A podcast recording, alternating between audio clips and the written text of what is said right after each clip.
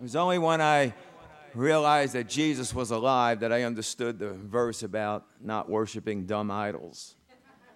I thought they meant stupid idols because that was New York talk. Dumb is stupid. But he meant the ones that can't talk to you. Amen. You know, my wife, being brought up in Buddhism, she said all the years that she served Buddha, he never talked to her. But the day she got saved, Jesus talked to her. Hallelujah. Hallelujah. Glory to God. Well, this has been great.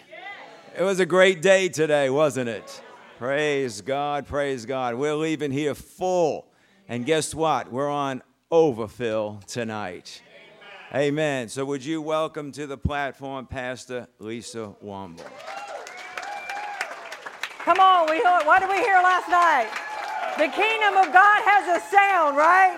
So come on, it's a sound of victory. Come on, this one we go from the offense, not the defense. Hallelujah. Let me hear it. Yes, we magnify you, Lord. We exalt you, Father God. You are El Shaddai. Come on, the God that's more than enough. Hallelujah. Hallelujah. You can be seated. Woo! I hope y'all are pumped up. Ready? Come on, we're going for round two. Because I believe with all my heart. I talked to Pastor Brenda today, and they're on the, the northern part of California. Their regional meeting just ended. And she told me that they're preaching around the same things that we're talking about today. God's raising up his church. He's waking up his church. Come on. Because we're all, like they said, born for this time. Come on, we're not we're not back here afraid of what the enemy's doing. We're not back here, you know, like oh gosh, I can't believe what the world's doing. No, no, no. We're here. We got the answer. Come on, we got the power. We got the resurrection, as Pastor Carol said this morning resurrection power of God living on the inside of us. That means I don't need to be afraid of any agenda. I don't need to be afraid of any demon. I don't need to be afraid of anybody that comes up with something weird because all I have to do is speak the name of Jesus. And guess what happens? The enemy's got to go. Come on. Confusion has to go. Everything that God has for us is yes and amen. You know, I love what Pastor Bob said the difference between a Bible believing church and a Word of Faith church. That means we not only believe every word in here, we believe we can do it. We believe we can act on it. We can believe that what God said He's going to do. I tell people all the time, it's too late to try to convince me this isn't right.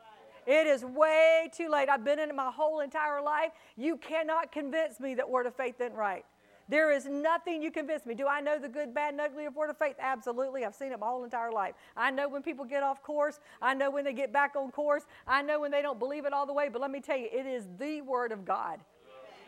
And everything that I read in here is that because of what He did for us on the cross, come on, there is nothing we need to be afraid of, nothing we need to be concerned about. Because of what He's accomplished, we can do everything that He's assigned for us to do. And I, as, as we were worshiping, I just started praying, and I believe there's going to be people in here tonight, whether you're called in the fivefold ministry, where you're a lay person, whatever your role is in the body of Christ, some of y'all are going to get callings to do some things that you never imagined yourself doing. I really believe it with all my heart because God is telling us there's no more time to sit in the pew. There's no more time to hide our Christianity behind our four walls. Come on, it's more, you got to do more than wear a little cross necklace or wear a little lapel on you. You got to put more than a bumper sticker on your car. We've got to live this life in front of the whole world. You know, uh, Pastor Kempy and I, we do a lot more for our grandchildren than we ever did for our children, and anybody who has grandchildren understand that. And so, when our grandchildren started getting older, we put a pool in the backyard. We would have never spent that money on our children. And so, but we do it for our grandkids because we want them at the house all the time, right? Well, my mother's dentist actually lives in our neighborhood down the street, and he made a comment to her. He said, Man, they, they must really be people people because there's always cars at their house. And my mama goes, That ain't just people, that's their family. and the whole neighborhood talks about the noise that comes out of our backyard. Y'all, that's letting them see the goodness of God. Amen. And we've got to be that bold witness to everybody else of how good it is to serve God. So last night we talked about how there's only two sides The Bible says there's only two sides. You're either on God's side, and if you're not all the way in, if you're not totally sold out, if you're not definitely in it, then by default you're on Satan's side. Because he said, if you're not fighting with me, then you're actually fighting against me. So that means if you're not being vocal, then you're really not helping the cause any. And there's only either the kingdom of God or the kingdom of this world. And we act different, behave different, walk different, carry ourselves different. We walk from a place of, of victory instead of a place of defeat. We don't walk around with a sense of worry and heaviness on us because the economy's gone bad or gas has gone up. We don't walk around whining and complaining about what's happening in the world. Why? Because we got the answer, we've got the victory. Amen. And so we've got to walk around with, with the culture that somebody else is going to recognize. And I don't care if you're out in the secular world because you can do the same thing in the secular world. You can't don't believe that you can't take your Christianity with you in the in the in the secular world or in the corporate world because you can. They have no right. Show me where it says that I can't talk about Jesus. Tell me where it says I can't bring my Bible. They can't do it. And if they come against you, it's time for us to fight back. It's time for us to say, no, this is my Bible. I can bring my Bible to work. I did when I was working as a nurse in the hospital. I, I started this Christian Nurses Association.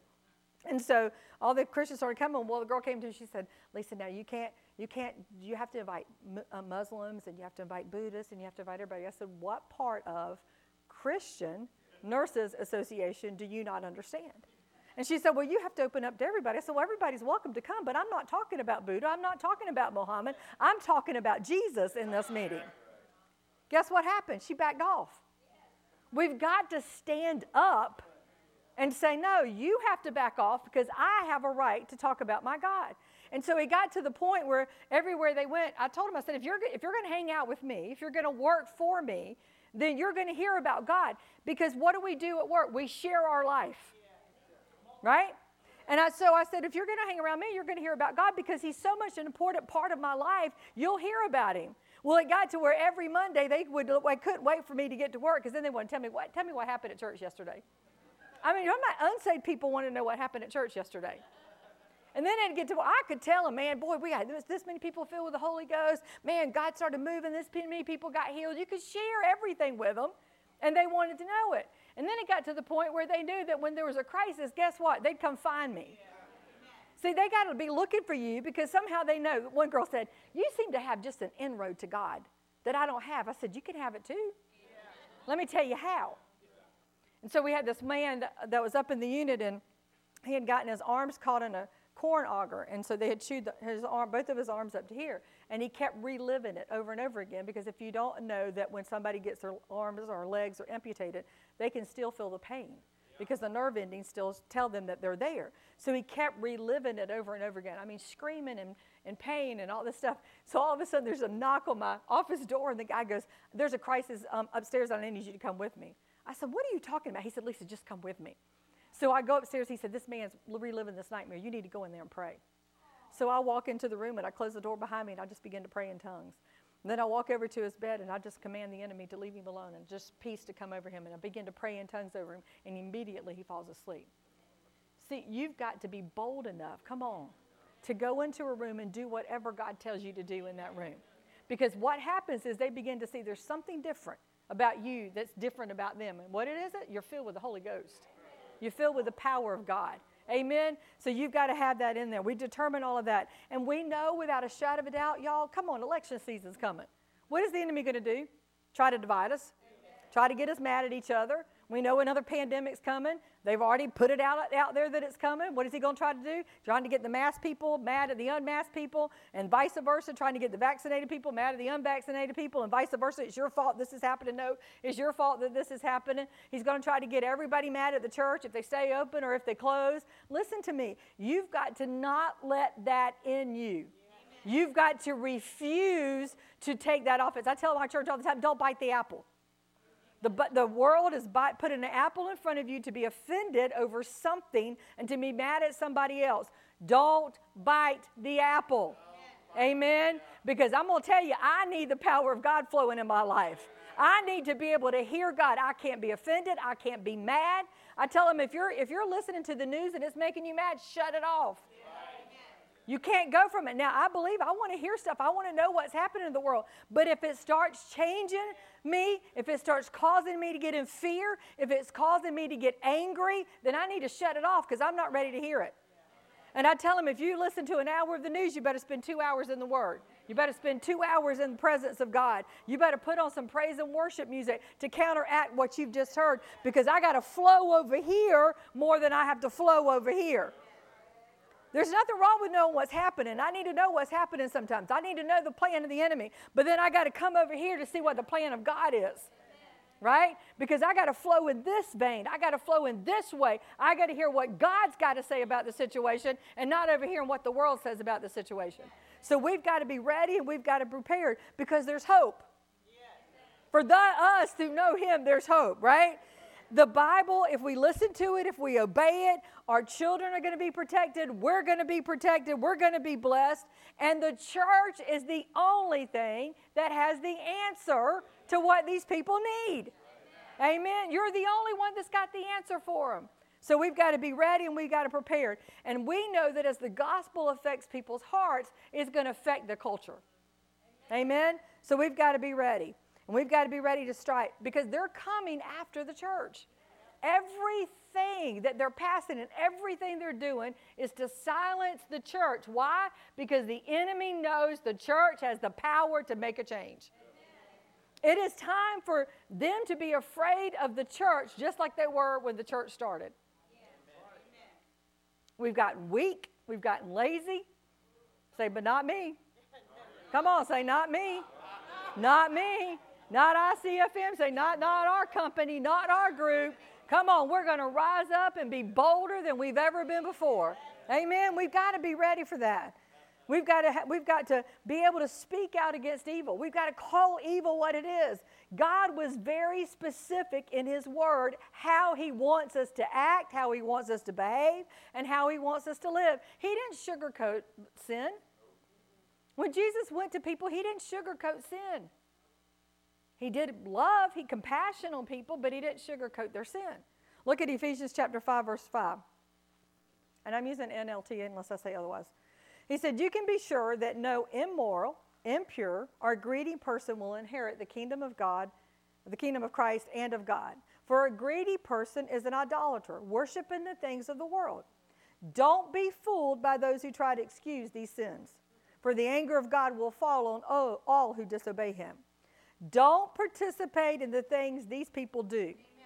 For once you were full of darkness, but now you have light from the Lord. So live as people of light, for this light within you produces only what is good and right and true. Now, love this part. Carefully determine what pleases the Lord. If you don't know, pick up your Bible. Come on, get in the presence of God and ask Him. Because those of us who've been in it for a long time, I may not be doing some of the immorality or any of those kind of things, but there'll be an attitude in me that, that God's not pleased with. There may be something I might have said to somebody God's not pleased with. Well, I believe in these last days, you've got to be right, so right with God, you can't allow an attitude to be in you. You can't allow gossip to be in you.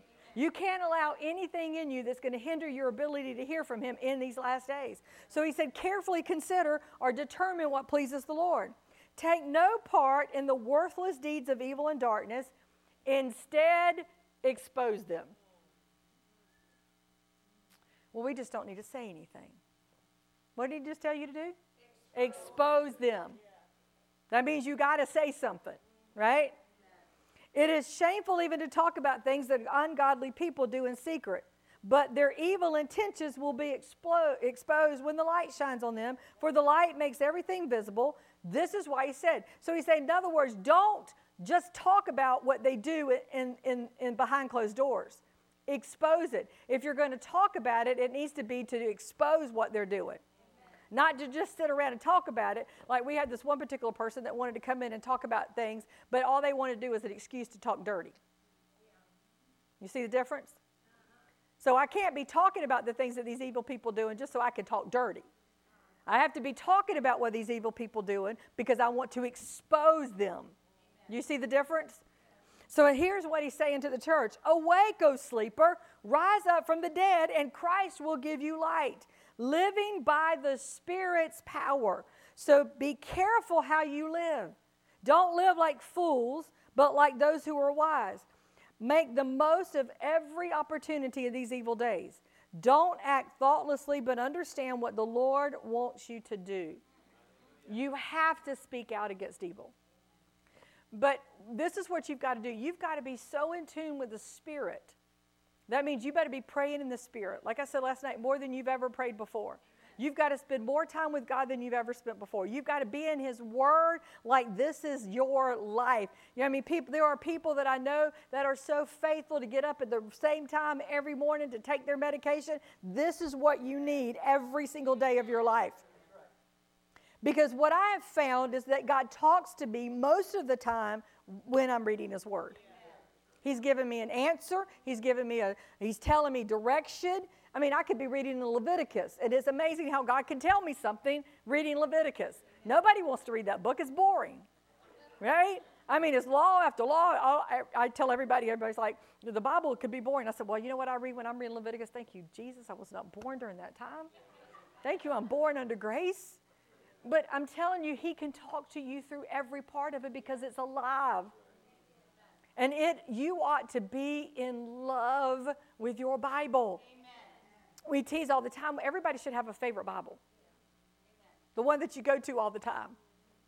I, I do. I do something probably not anybody else does. It's kind of weird, but I get a different translation every year to just read through. Now, it's not my study Bible. It's not one, I, but it's just something I read every morning. I just do a different translation because I think it's kind of fun. Right now, I'm in King James. Woo, Lord. My, that's probably the hardest one I've ever done. But you, but I do that because I don't want yesterday's revelation I want today's revelation. Now, do I write in it? Yes, I write in it because this is this year's Bible that I'm writing in. But when I'm studying to preach the word or preach what God wants me to preach, I don't go by yesterday's revelation. I want fresh revelation of what He wants me to say now. Now, what fa- I find fascinating is a lot of people want to come up and tell you, well, you could have used this scripture, you could have used that scripture, you could have used this scripture. There's a lot of scriptures in the Bible you could use. But you better be using the ones He wants you to use for that particular time. And listen, we can't, we can't, we as ministers of the gospel and we as pastors and leaders that are going to talk to God's people, I can't, I can't just come with some canned sermon. Come on, that I haven't spent time in the throne room of God to ask Him, what do you want your people to hear? What do they need in their life right now? You know, Mark 11, 23 and 24 is wonderful. It's great. It all ignited a, or lit a light bulb inside of us. It gave us revelation we didn't ever have before. But if that's all I do, then I'm not going to know how to function in my life when I'm faced with a crisis.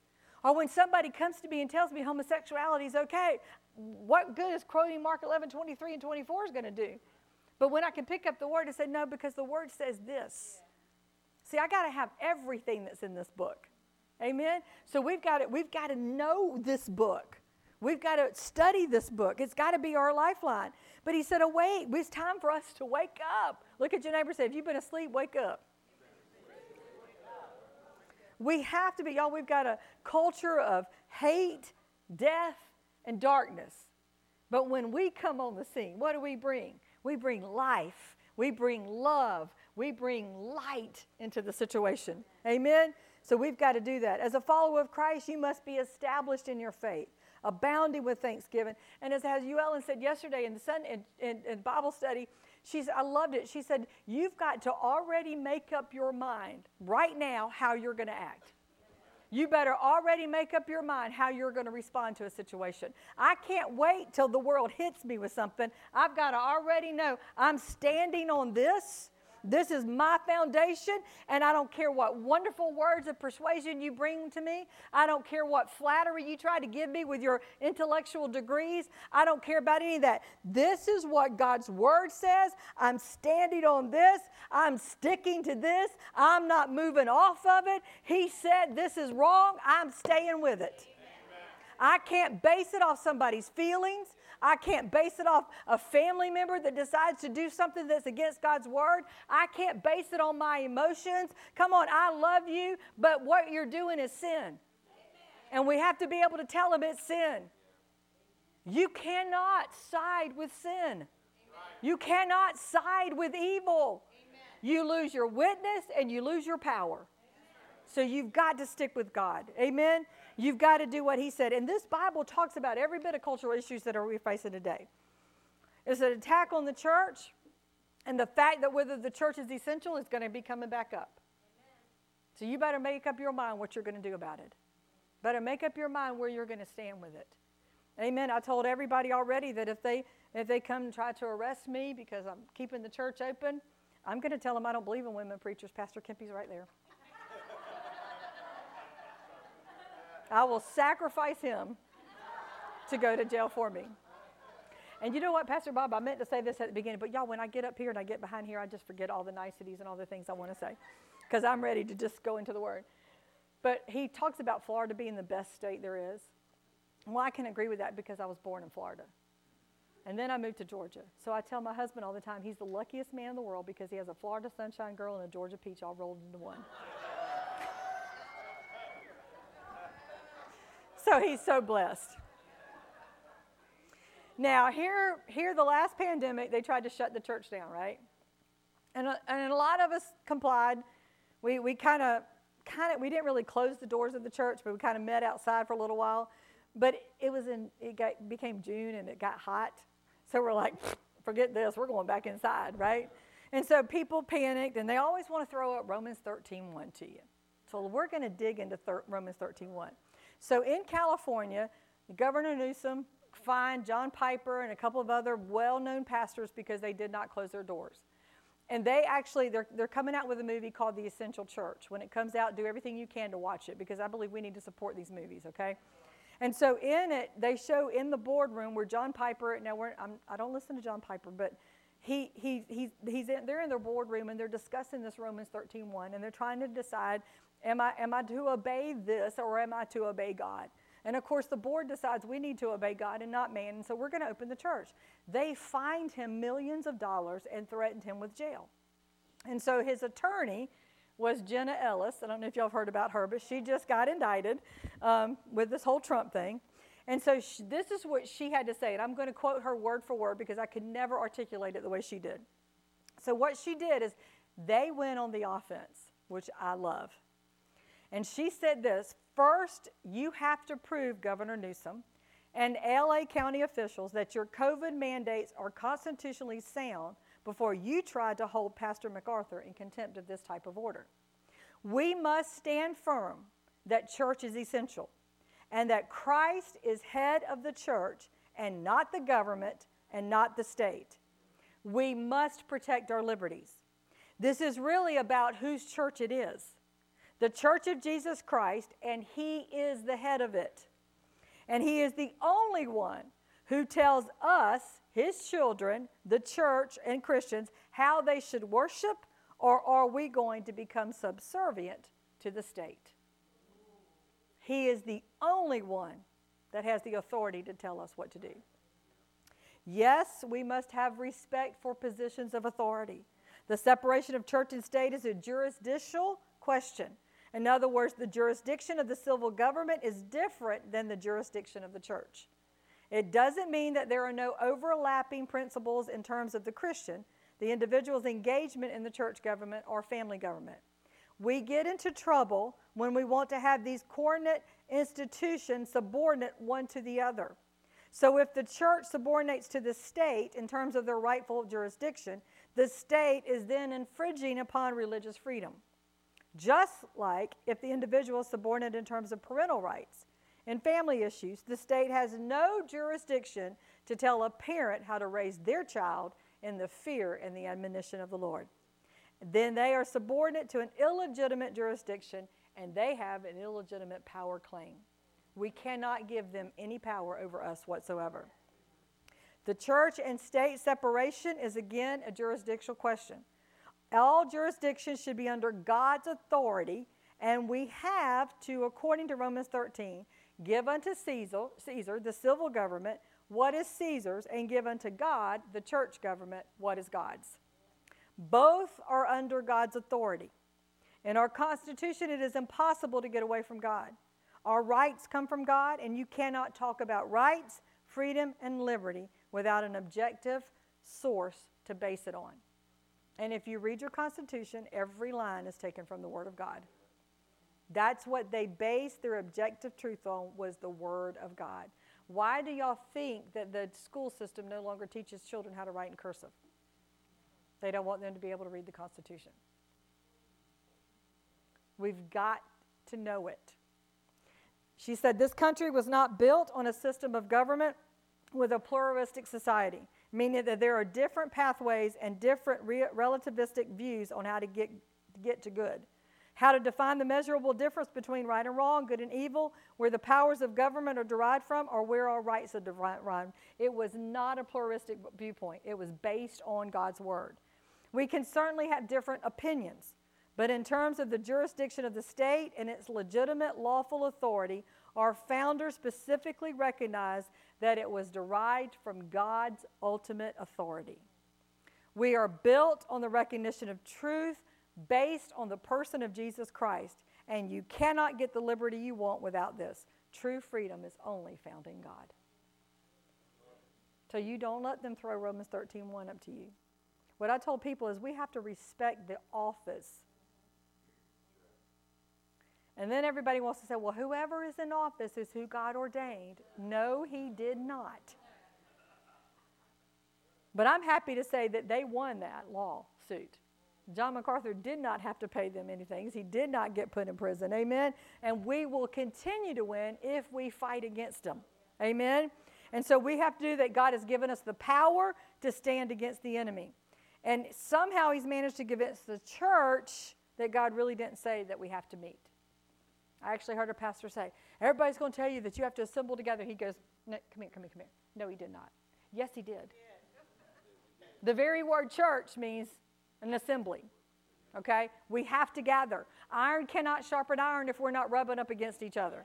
You can't encourage each other if you're not looking at each other and seeing each other. I can't read what's happening in your life. Yes, God can tell me. Yes, I can pray. God can tell me things, but there's so much more when I can look you eyeball to eyeball and I can tell what's going on in your life. I tell the church all the time, you know, we, we've got a lot of young people running our lights and stuff. And sometimes when I'm up there preaching, they'll turn the lights down. I'm like, turn them lights back up. I want to see you eyeball to eyeball. Why? Because then I can perceive things. God can talk to me. He can tell me things. That's why you need to be in church. I love one thing says you can you can miss in church is a misdemeanor because the more you miss it, the meaner you get.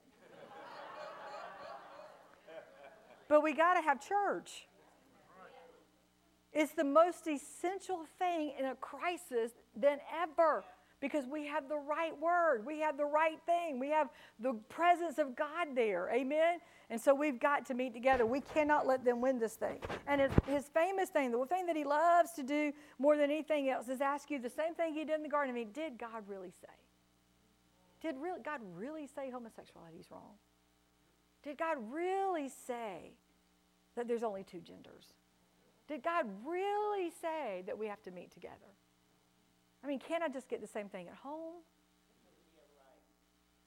And we've got to be able to answer those questions for them and give them, right? Is the Bible really culturally relevant today? I mean, after all, it was written so long ago. Does it really apply to my life now? And those are the kind of questions that young people are asking. And we've got to provide it for them and say, yes, it does matter. Yes, it is relevant. And don't buy the lie that you got to be like them, dress like them, act like them in order to get them to come to church. That's not true.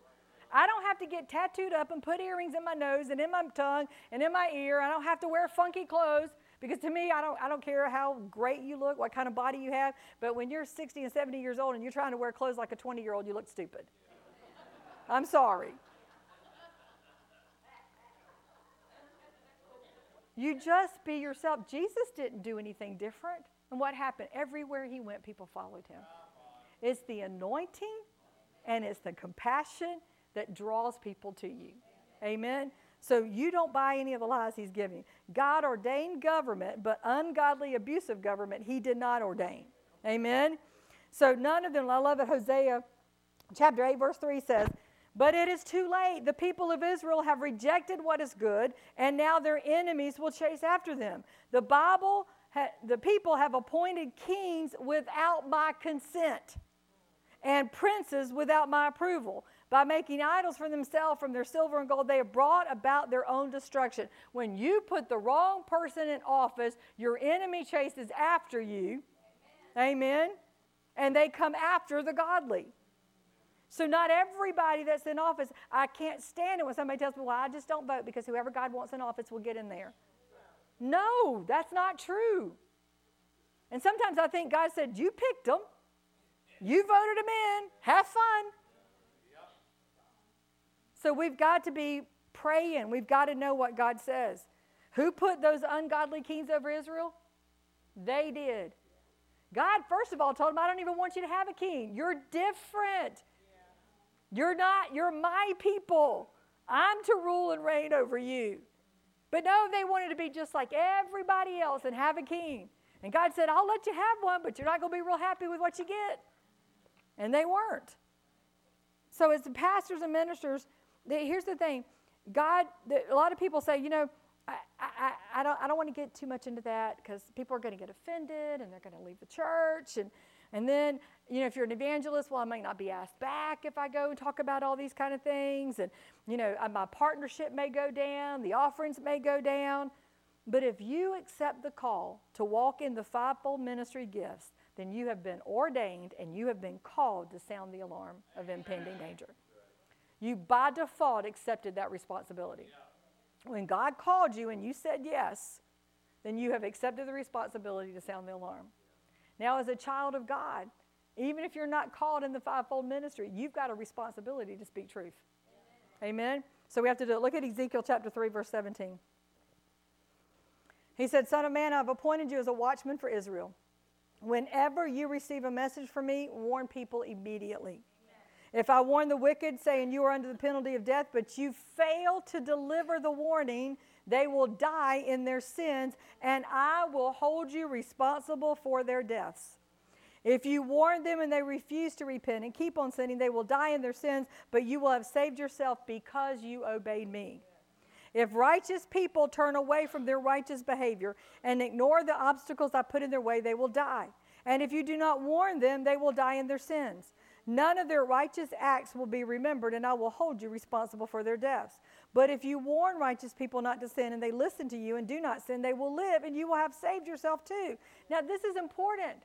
We, we had a situation in Georgia, and, and um, we had a lady that was really going through this big court case, and it was a fight between her and her neighbor. I gave her Dr. Eve's book on, on the neighbor thing and tried to get her to, to do things God's way and not do things in the flesh. She didn't listen and kept doing them in the flesh. And here it comes up time for election time to vote vote for um, a governor, not, not governor, senator in the state of Georgia. And uh, she didn't like the Republican candidate that was running, who was a solid Christian man. Who he was running against called himself a reverend, but believed in pro choice. Said from the pulpit that God's okay with abortion, God's okay with homosexuality from his pulpit. And that's who she was going to vote for because she didn't like the other person. Okay? And so God tells me to go tell her that she is fixing to face a major court, court battle and she's asking God for a miracle. But that she cannot vote against God and expect God to move on her behalf. Now, I wrestled with that through the whole service because I knew she was not going to receive what I said. So I kept saying, God, don't you want to have somebody else you want to say that, say that to him? God, really, do you really want me to go say this? You know what she's going to say if I go say this to her. So I took one of the elders with us because I wanted to witness what I said. And I said, Listen, I have been wrestling with this the whole service. I do not want to say this to you, but I have to obey God because God's going to hold me responsible if I don't. And I said, You need a miracle in your court case. You're going to court on Tuesday. And I said, You're about to walk in that voting booth and vote against God. And God said, You can't vote against me and expect me to move on your behalf. And she said, Well, I can't vote for him because he's dumb as a box of rocks. I said, Are you telling me that God can't put his hand on a man and surround him by people that can help him and teach him and train him? And she said, No, he's just dumb. I can't do that. I said, So a man who calls himself reverend, who tells everybody that God's okay with abortion and God's okay with homosexuality is not dumb? She said, Well, I just won't vote at all. I said, That is rebellion. If I can't do it my way, God, I just won't do anything at all. She got mad. She left the church. She did not vote, and she lost her court case. And she is still pouting with me today. How long later? How long has it been? Eight months? A year? Sitting at home, unemployed, with nothing to do because she simply would not obey God. But I'm innocent of, of what she's doing right now because I obeyed him, right? So we've got to. Now, I don't mean you just don't go to people and say things that God didn't tell you to say, right? But when God tells you to say something, you say it. Ezekiel 33, verse 1. He said, Once again, a message came to me to the, from the Lord, and he said, Son of man, give your people this message. When I bring an army against a country, the people of that land chose one of their own to be a watchman. And when the watchman sees the enemy coming, he sounds the alarm to warn the people. Then, if those who hear the alarm refuse to take action, it is their fault if they die. They heard the alarm but ignored it, so the responsibility is theirs. If they had listened to the warning, they could have saved their lives. But if the watchman sees the enemy coming and doesn't sound the alarm to warn the people, he's responsible for their captivity. They will die in their sins, but I will hold the watchman responsible for their deaths. Now, Son of Man, I'm making you a watchman for the people of Israel. Therefore, listen to what I say and warn them for me. If I announce that some wicked people are sure to die and you fail to tell them to change their ways, then warn them to, and they will die in their sins, and I will hold you responsible for their deaths. But if you warn them to repent and they don't repent, they will die in their sins, but you will have saved yourself. Son of man, give the people of Israel this message Our sins are heavy upon us. We are wasting away. How can we survive? As surely as I live, says the sovereign Lord, I take no pleasure in the death of wicked people. I only want them to turn for their wicked ways so they can live. Turn, turn from your wickedness, O people of Israel. Why should you die? You've been called to shepherd the flock, you've been called to warn them of danger. But you know what? That includes sounding the alarm. You're responsible for warning the city, you're responsible for the people in the church. Y'all, even the military has people stationed to warn of impending danger. How much more should we, come on, the children of God, those called in the fivefold, be the warning sign, the warning signal to those who are that are in danger? And whose job is it to warn them? Us, right? The spiritual leaders. It's not the politician's job. It's not the media's job. It's our job to warn the people. And yet, so many people refuse to do it. They don't want to. I, I hate to hear somebody say, I just don't want to bring politics in the pulpit. You're not bringing politics in the pulpit, you're bringing morality in the pulpit. They've made it political, not us. And so we've got to remember I'm talking about morality, I'm talking about kingdom versus world culture. And I've got to be able to tell them I'm not talking about politics, I'm talking about morality. This is how children of God have to live and have to act. Amen? In order them to get them to do that. And so the thing about it is you've got to make sure that this is what you're talking about. Both are but but the pastor who does nothing but preach politics or preach what's happening in the pulpit versus the whole well-rounded Bible is the same as those who, re- who refuse to do anything at all. Both of them are dangerous. We're, re- we're responsible for warning them, but we're also responsible for teaching the whole counsel of God. Amen. Amen? So you've got to be able to preach this whole thing. You know, that's why sometimes I'll do it book by book, chapter by chapter, verse by verse. Sometimes God gives you a topic, someday, you know, whatever. Just do whatever God wants you to do. Preach what He tells you to preach. Amen? Not what man wants or anybody else wants. And the thing about it is, love is never condemning of people. It just warns them of their, the, what sin's going to do in their life, where it's going to take them. I had a young man, born again, spirit filled. He was doing great. He was on the worship team, and a couple, some people had gotten mad and left off the platform of the church and went down to a church down the street and started this little coffee house. And they called him because he's super talented. And they said, Hey, we want you to come play in our band. You know, come play for our coffee house. And so, of course, some of the people in the church that knew what would happen caught him on the phone and go, Are you stupid? You don't need to go over there and do that. That's just crazy. Those people left the church offended. You don't go hang out with them. And he's like, I'm not listening to you. I'm going to call Pastor Lisa.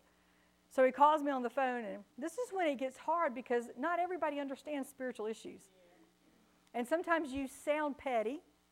Sometimes you sound like you're trying to control them.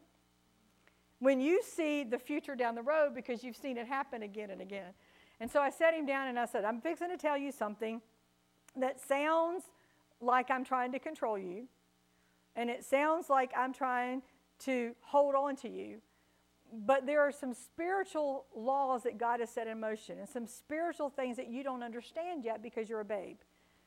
I said, but when you go hang out with people who are offended and have left the church, the first time they may not say anything, but they'll ask you a question Is so and so still leading, or so and so still at the church? Is this person still there, or whatever? And it starts putting doubts in your mind about what's happening.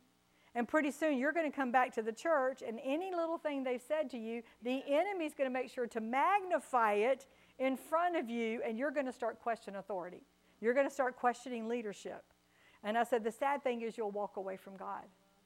He didn't listen to me. Went over there and played for him twice. Next thing I know, he quit coming to church because his family told him I was trying to control him. That's what they do at the Sea Church. They try to control you. And he walks away from God, and he's not serving God to this day. And it breaks my heart. But am I responsible for that now? No, because I warned him, yeah. right? You have to be honest with people. And sometimes you have to say, this is not something you're going to understand. But this is how it works in the kingdom of God. And so we have to be careful. If, if somebody leaves the church offended, you need to be careful whether you're hanging out with them or not, whether you're talking to them or not. Because the Bible says that those who cause discord among the brethren to stay far from them. It's the hardest thing in the world to do because they'll put little seeds of doubt in you. So you have to be careful. Hebrews 13, 17 says, Obey your spiritual leaders and do what they say. Their work is to watch over your souls, and they are accountable to God. Give them reason to do this with joy and not with sorrow. That would certainly be to your benefit. I love that scripture. Le- spiritual leaders are not here to run your life. We're not here. You don't have to, it's not the shepherding movement. You don't have to come ask me if you can buy a car.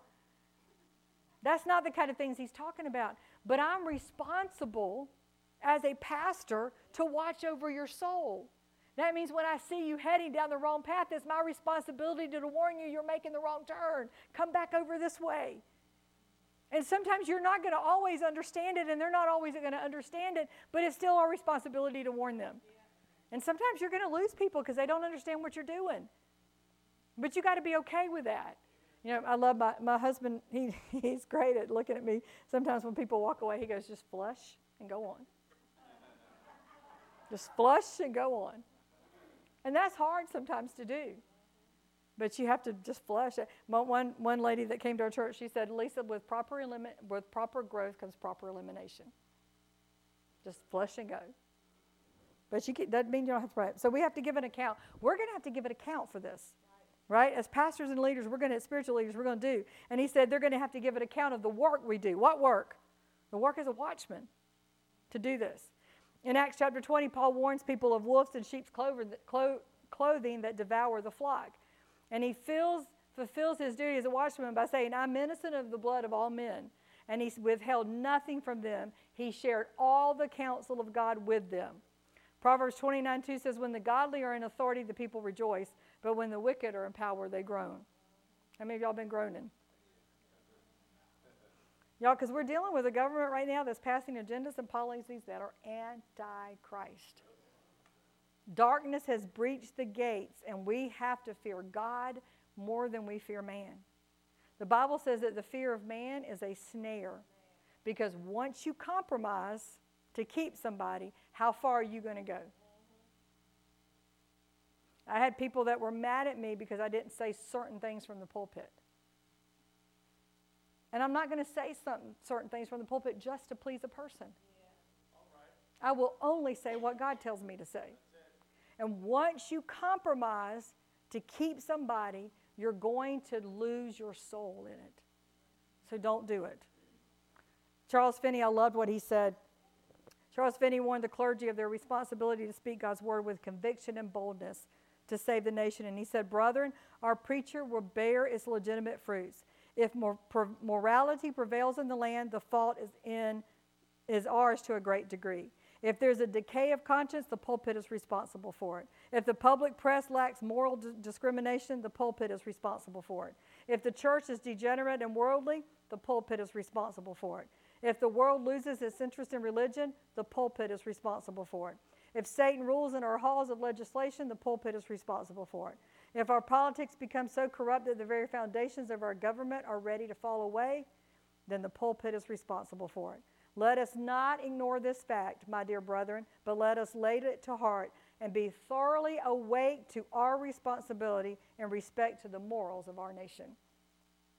We've got to speak into every institution. It's our responsibility. We encourage people run for the school board, run for the city council, run in every office you can. Get involved in your local local um, city. Get involved in everything that you can to support it. Amen. But our fear of speaking the truth is just as horrible to God as lies and everything else. Listen to this. Revelations 21 8 says, But cowards, unbelievers, the corrupt, murderers, the immoral, those who practice witchcraft, idol worshippers, and all liars, their fate is in the fiery lake of burning sulfur. This is the second death. That word cowards is those who once believed and they pulled away. I mean, you think about how many people pull away because we're afraid to speak the truth. Jesus said, If you love me, you keep my commandments. It has nothing, doesn't say anything until persecution comes.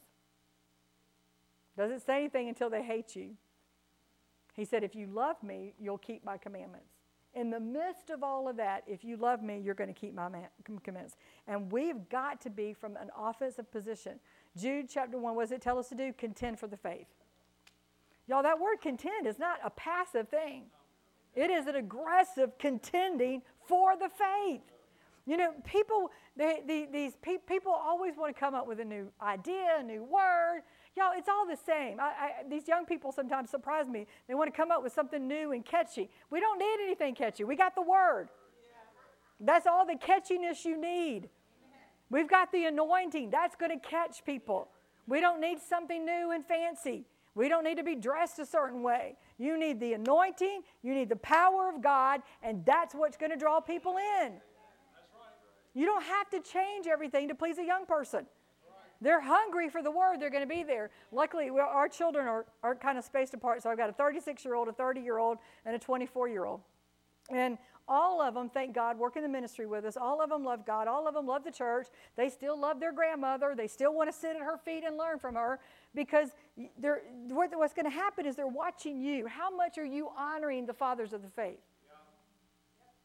I'm, I'm serious about this. This is the biggest downfall in the church right now. We are no longer honoring the fathers of our faith.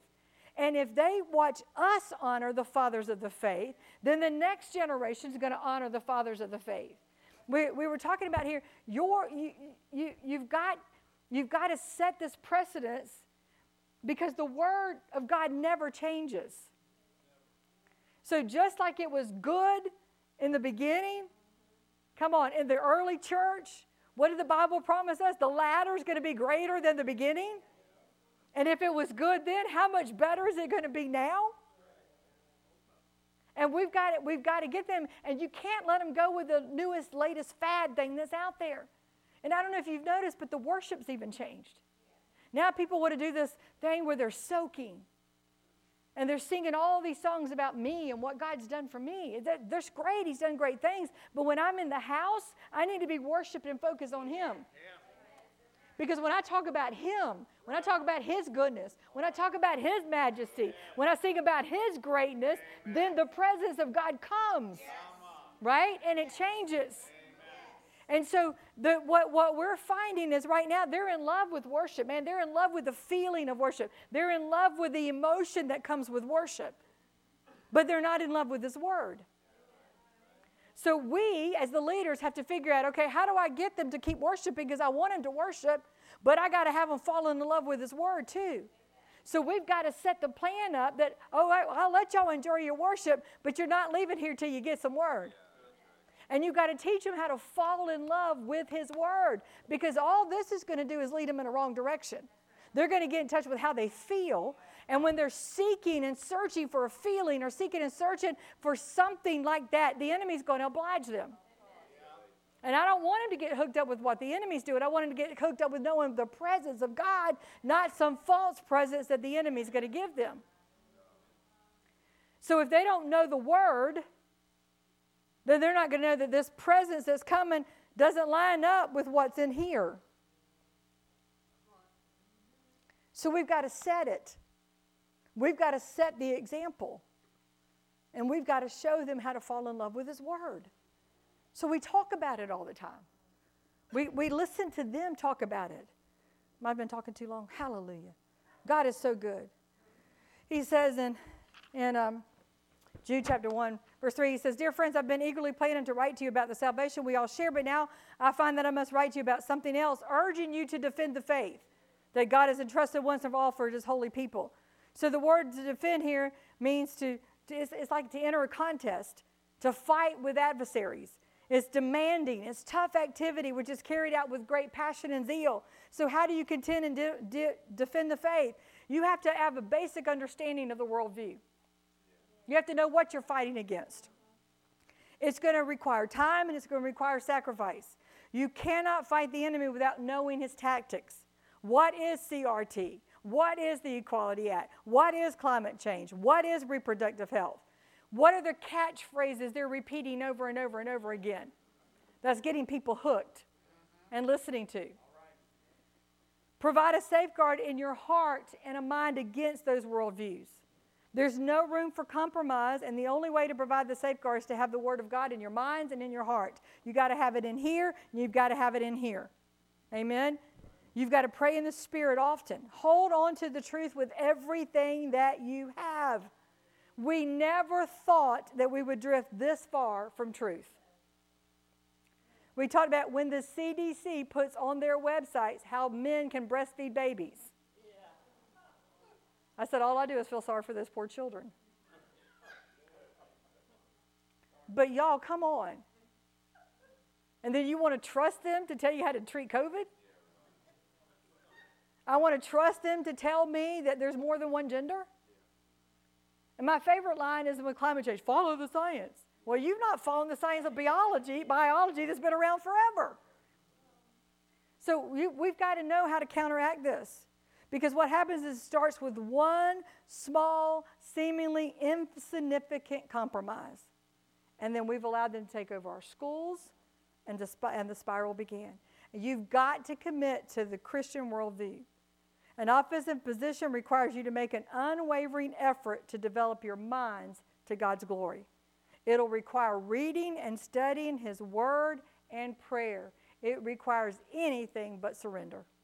We cannot. And we've got to stand together against what's happening in this world. And we've got to stand for God every single time. 1 Peter chapter 5, verse 1 says, And now a word to you who are elders in the churches. I too am an elder and a witness to the sufferings of Christ, and I too will share in this glory when he is revealed to the whole world. As a fellow elder, I appeal to you, care for the flock that God has entrusted you. Watch over it willingly, not grudgingly, not for what you will get out of it, but because you are eager to serve God. Don't lord it over the people assigned to your care, but lead them by your own good example. example.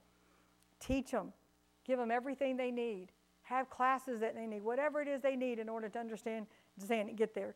Charles Spurgeon said, I glory in the distinguishing grace of God and will not, by the grace of God, step one inch from my principles or think of adhering to the present fashionable sort of religion. I will stick with his word. And I'm going to end it with Romans 8 31. I'm going to read this in the message. Here's the thing we've got to remember. So, what do you think? With God on our side like this, how can we lose? If God didn't hesitate to put everything on the line for us, embracing our condition and exposing himself to the worst by sending his own son, is there anything else he wouldn't gladly and freely do for us? And who would dare tangle with God by messing with one of God's chosen? Who would dare even point a finger? The one who died for us, who was raised to life for us, is in the presence of God at this very moment, sticking up for us. Do you think anyone is going to be able to drive a wedge between us and Christ's love for us? There's no way.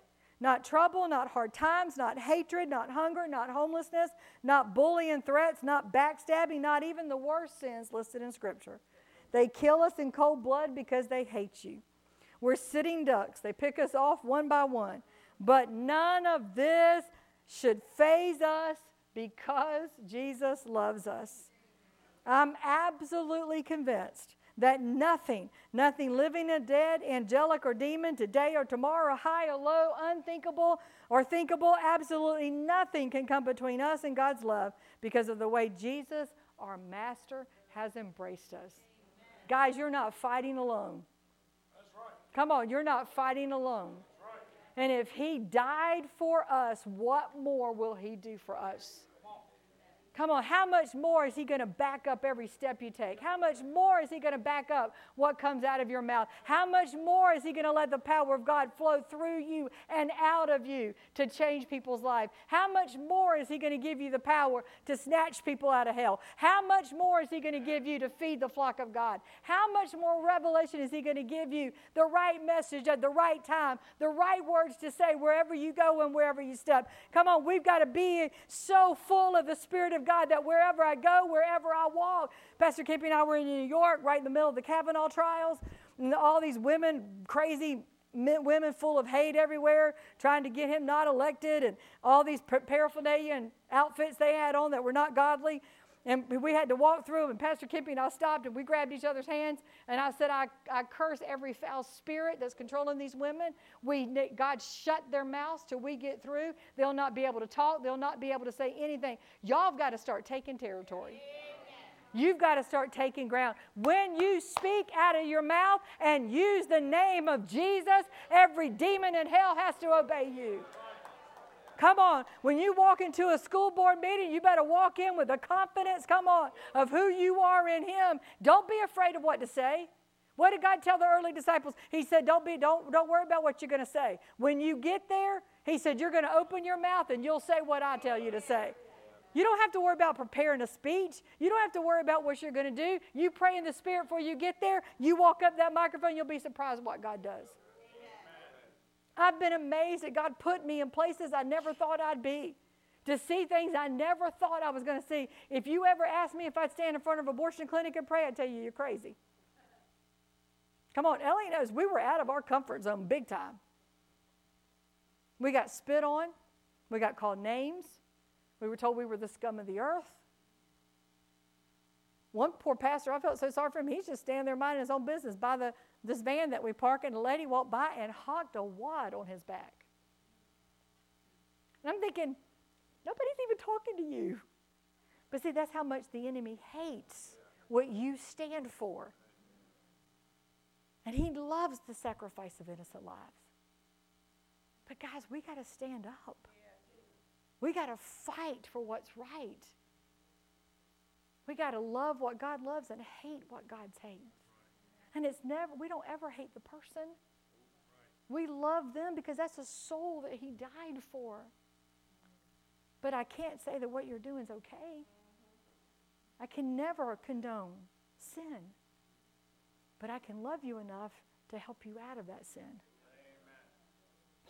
God's exposing some things to us we've never, ever thought we'd be part of. But guys, you're going to have transgender people. You're going to have people who've already been mutilated that come into your church, and God, you're going to have to help them. You're going to have lesbians and homosexuals that come into your church and that want to be delivered but don't know how to be delivered. And we've got to be able to surround them. We've got to already be thinking of who's going to be on that team, who's going to call them every day, who's going to surround them. I, I, I found this lady, I, I, just thought it was, her name is Linda Seiler, and she's ordained through the Assemblies of God, who was once a homosexual, and God has delivered her. And she said it took her 11 years to get delivered because they had no idea what they were doing.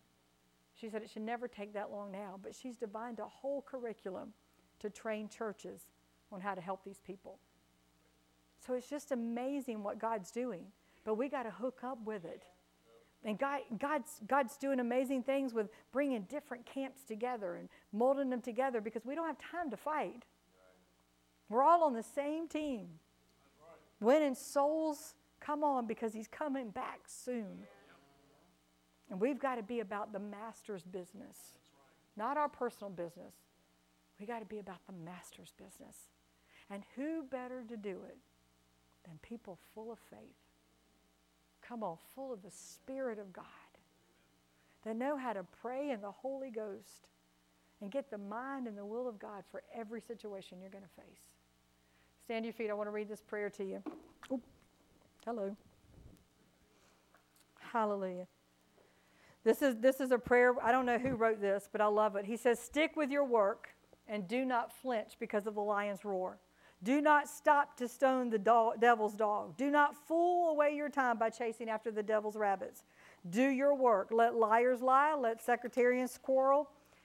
He said, Let critics malign. Let enemies arise. Let the devil do his worst. But see to it that nothing hinders you from fulfilling with joy the work God has given you. He's not commanded you to be admired or esteemed. He has never bidden you to defend your character. He has set, not set you at work to contradict falsehood, which Satan or God's servants are to peddle, or to track down every rumor that threatens your reputation. Let me just, just encourage you don't try to defend yourself. I don't care what accusations are thrown at you, don't try to defend yourself. God said He will vindicate you. Keep your mouth shut, keep on doing what you're called to do, and God will vindicate you.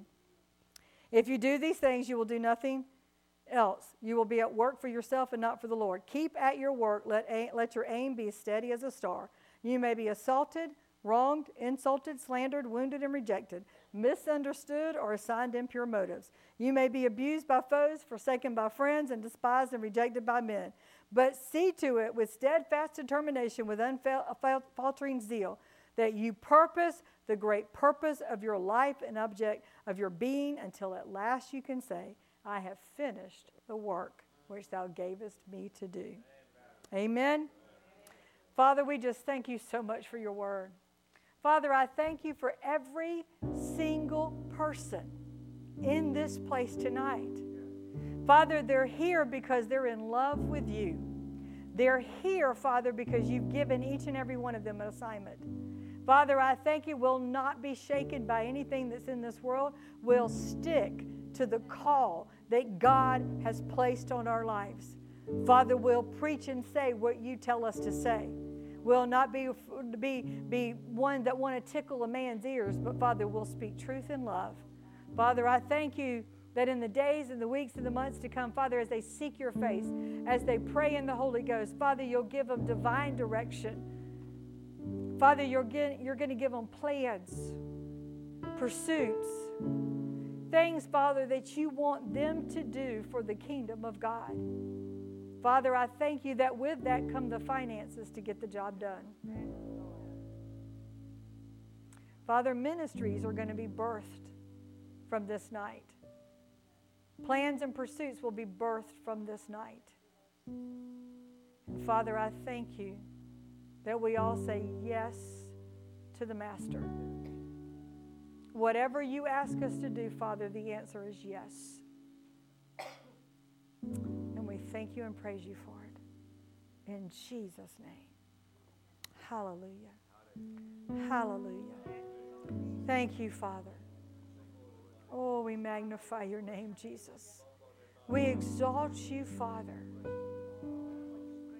Increase the boldness, Father God.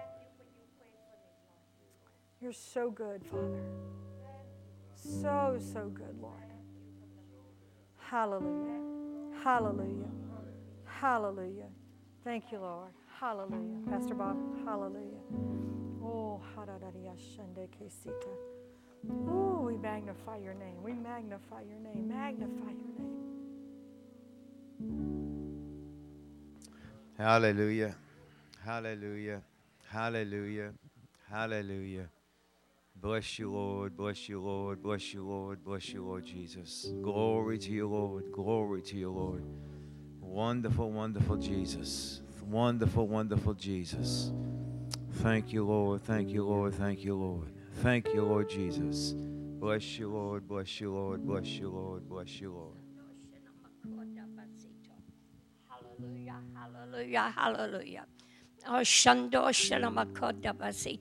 there are some of you that have listened to this message and you've geared yourself up for a fight, but you've geared yourself up for a fight with also a losing attitude. For everyone, for everyone, for everyone that walks away, I will replace. And I will not just replace, but I will add to. I will add to. I will add to. I will increase my army. I will increase their power. I will increase the might on them, and they will stand and stand firm. Don't look and think, oh, we're go- in for a rough time. Yes, you're in, but you're in for a rough time of winning. You will win in the end. You will win in the end. So rejoice. Rejoice. I never put you in a fight that I haven't already declared you will win. I haven't put you on the forefront for you to pick up those that have lost. I picked you up in the forefront for you to see the winners, and the winners will come on your side. Begin to decree, I will be stronger than I was before. Come on, decree it. I will be stronger than I was before. My church will not go down, but it will increase. My church will not go down, but it will increase. If you'll say it and you'll believe it, I will act on your word and it will be, thus saith the Lord.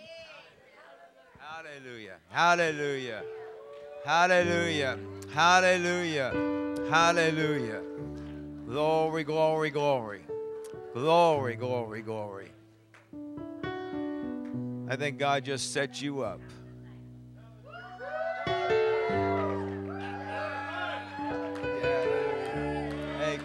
Jesus.